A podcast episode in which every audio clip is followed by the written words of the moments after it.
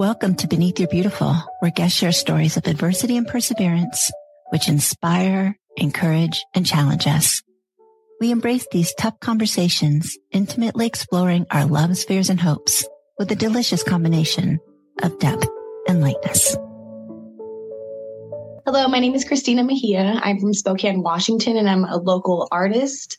I do some modeling and I do some acting, um, and I have two children. I'm just an entertainer. I just like to entertain people. I like to be funny, you know, make everyone laugh, kind of be the center of attention when I go places. I know that's kind of vain a little bit, but you know, I had a really hard bringing up and, you know, I didn't get a lot of time for myself. So now that I'm older, I get to bloom. I didn't get to be a teenager or a child really. So And why is that? What happened? You know, I had a pretty good growing up, like, you know, childhood. I had a father and mother in the house. But then my mom got into drugs mm. pretty badly. You know, one day I came home from church camp and we had been evicted from our house and we had nothing. I remember when I was like 14 living out of the car with my mom, homeless, and you know, we couldn't go to any shelters because she used. From that and having to take responsibilities on at a young age, it was just really tough to try to be what I wanted to be. I've always wanted to act and model since I was little. Um, I never got that opportunity though because I was just so caught up in trying to survive. I have a brother who OD'd on drugs and it's been prevalent in my family. And so I've kind of shied away. I'm just wondering if you have vowed to be different than your mother and have shied away or you can do it responsibly. Yeah, definitely. So my mother was a heroin addict. She probably dabbled in some other drugs. I knew that it wasn't the right environment for me. I wanted to go to school. I wanted to learn. I wanted to, you know, do good in life because that's how she raised me until she got into drugs. Mm.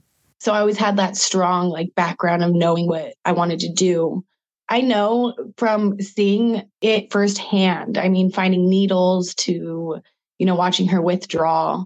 She actually passed away in 2017 from complications due to drugs at 48 years old. Oh, I'm sorry. But, you know, I just don't want to be like that. I see how they go, you know, from having everything to having nothing. I don't want to be subjected to that.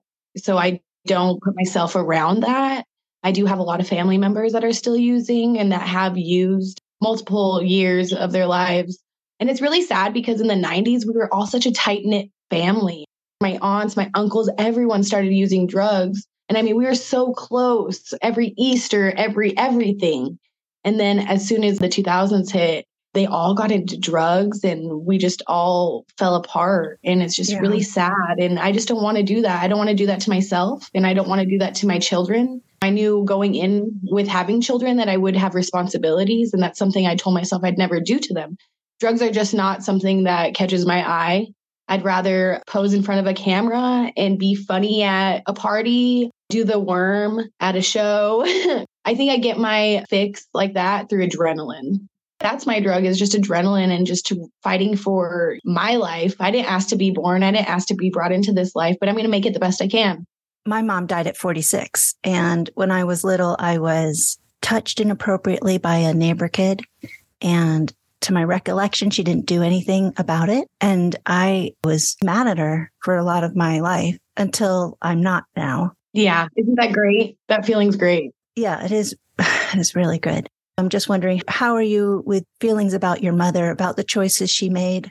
When I was younger, when I was 14, so one day she left me on the side of the road because I didn't want to go sleep in the car. My stepdad was like, just leave her. They left. I went back to her friend's house, called my dad that I hadn't seen since I was like 8 mm-hmm. and told him, come get me.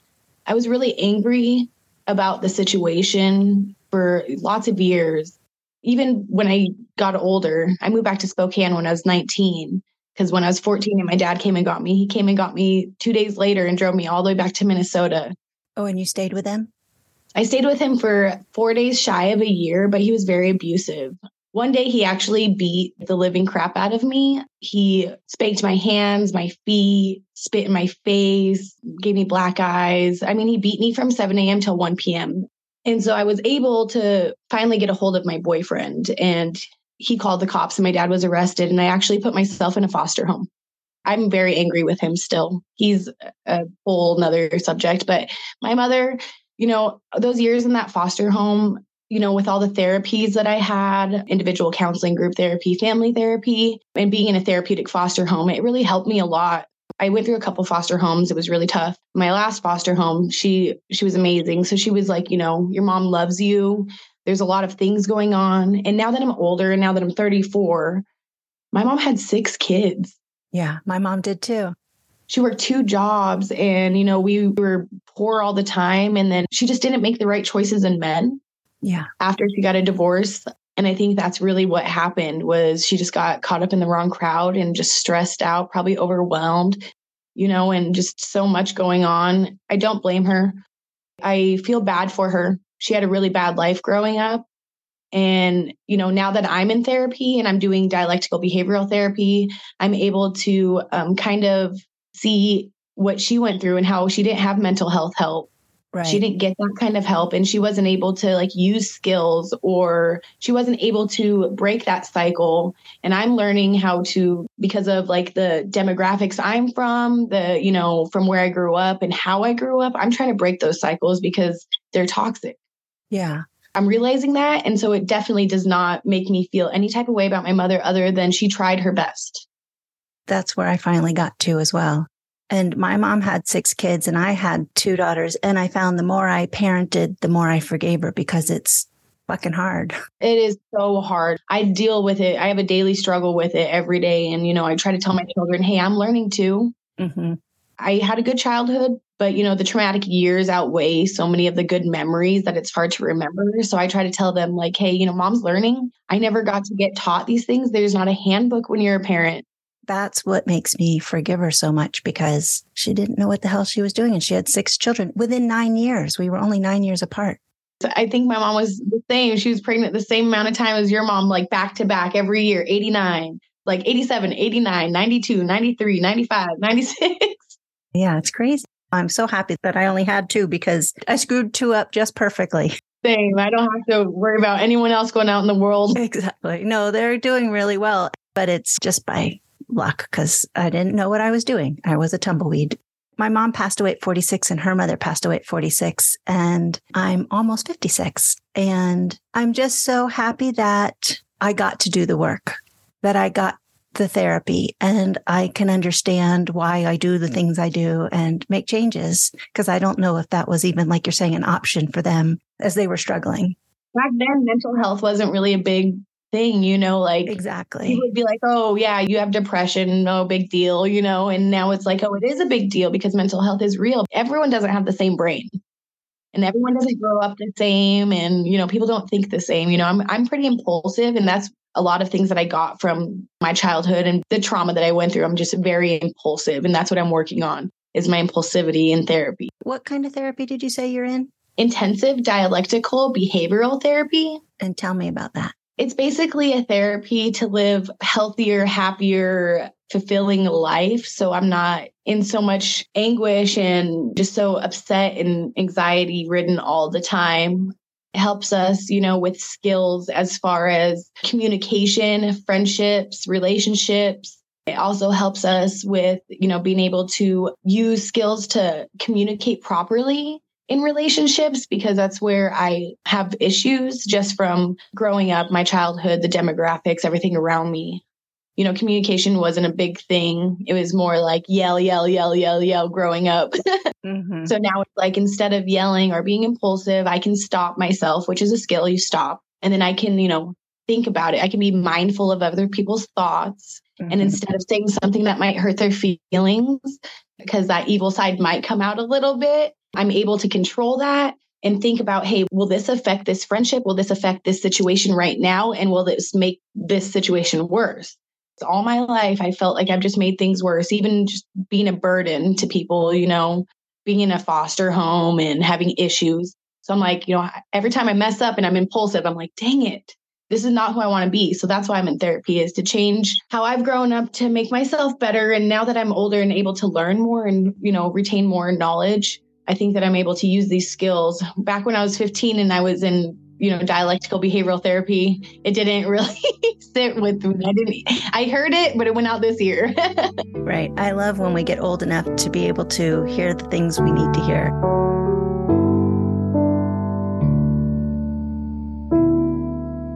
I would think that people would say that you have reason to be pissed off and be a victim because you had a hard childhood. So, what advice do you have for people who are living in that reality that, you know, my life was hard, bad things happened, which they did, even if you're saying you had a good childhood, bad things still happened and it was hard. Oh, yeah. You know, even having good childhood, I still was touched when I was five. You know, no one ever did anything about it like you, you know, and because you just leave that stuff under the rug. It leaves you with a sense of, I don't matter, which is what I felt like for so long. Like you're saying, you're a burden. That would be just too much work to fix it or work on that. But what advice do you have? I think I would say to people, you know, it's really hard because when I'm in therapy, I kind of tell my therapist, like, how come I don't feel like I'm traumatized? How come I live every single day like I'm traumatized? And it's because I, my trauma comes out in different areas in my life. My trauma comes out in my relationships, mm. you know, it comes out in my anger.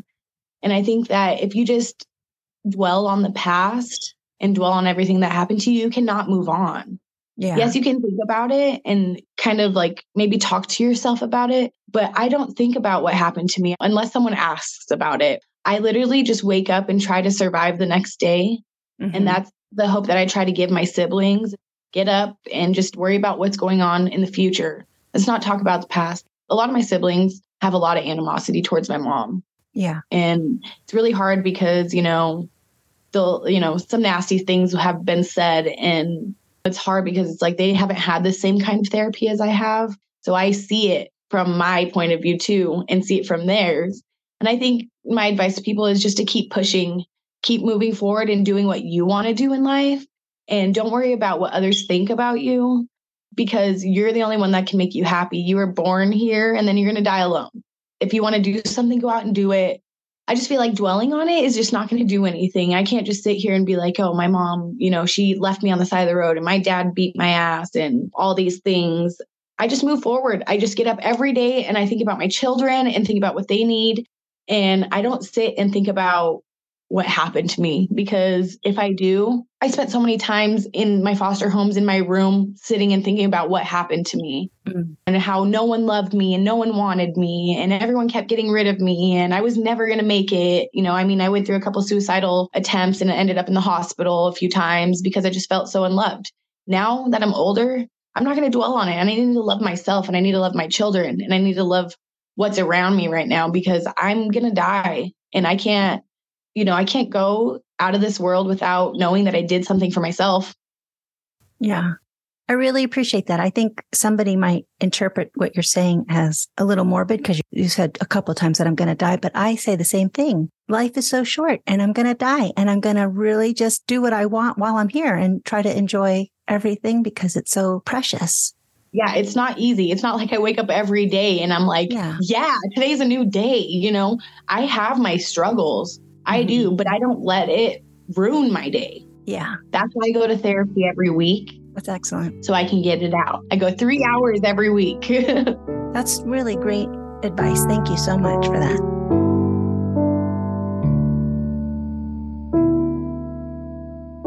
I was homeless when I got out of a foster home. Um, I aged out, and sometimes when you age out and there's other foster children in the home, you can't stay. Okay. And that's kind of my predicament is I aged out. I got emancipated like 2 months before my 18th birthday. My foster mom still had foster children in the house.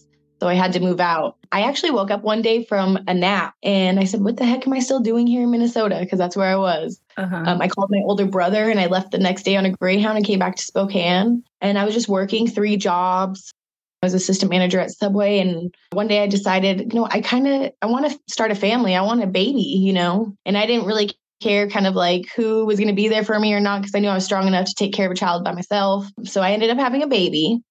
And then I started doing some modeling. I, you know, I was working really hard uh, at fast food at Jack in the Box mm-hmm. and trying to just make bills every day. I couldn't get on housing because I was working. I just got food stamps and what I could get at the time.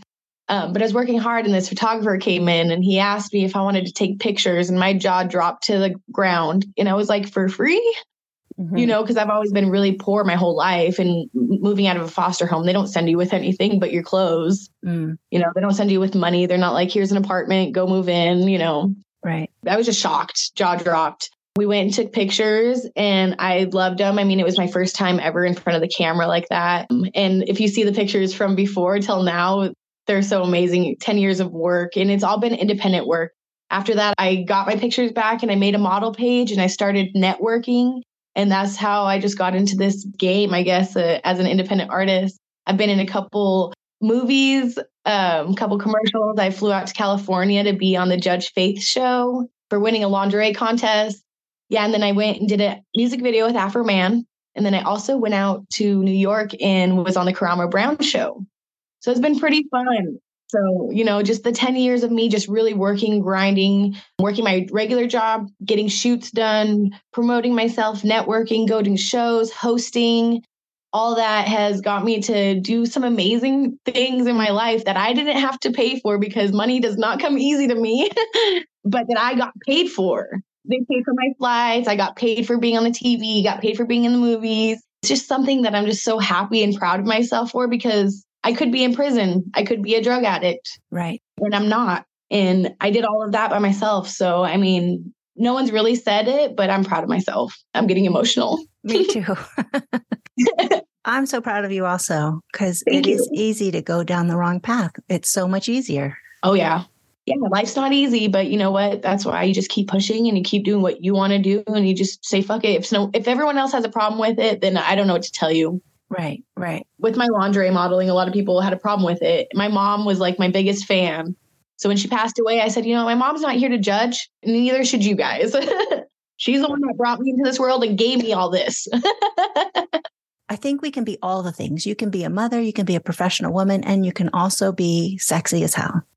Definitely. And that's one thing I try to tell people because they're like, you're 34, dress your age. And I'm like, first of all, you know, like Cardi B and them, like Nicki Minaj is like 40. Yeah. So I can dress however I want. But also, like, I do my motherly duties. And if I want to dress the way I want to dress, as long as it's appropriate for, you know, the age surrounding, then, you know, let me be me, let me love myself, and let me put on makeup every day. I think it's okay that we embrace our sexuality, which is really shunned by so many people. So go for it. Well, this has been so good. I really appreciate you sharing your story and also sharing that there's hope. You have to surround yourself with the right people. Yeah. Surround yourself with the wrong people, then you're going to fall down with them. Thank you for joining us for this week's episode of Beneath Your Beautiful, hosted by Hara Allison. And thank you for your ratings and reviews. We'll be back next week with a new episode. Stay tuned.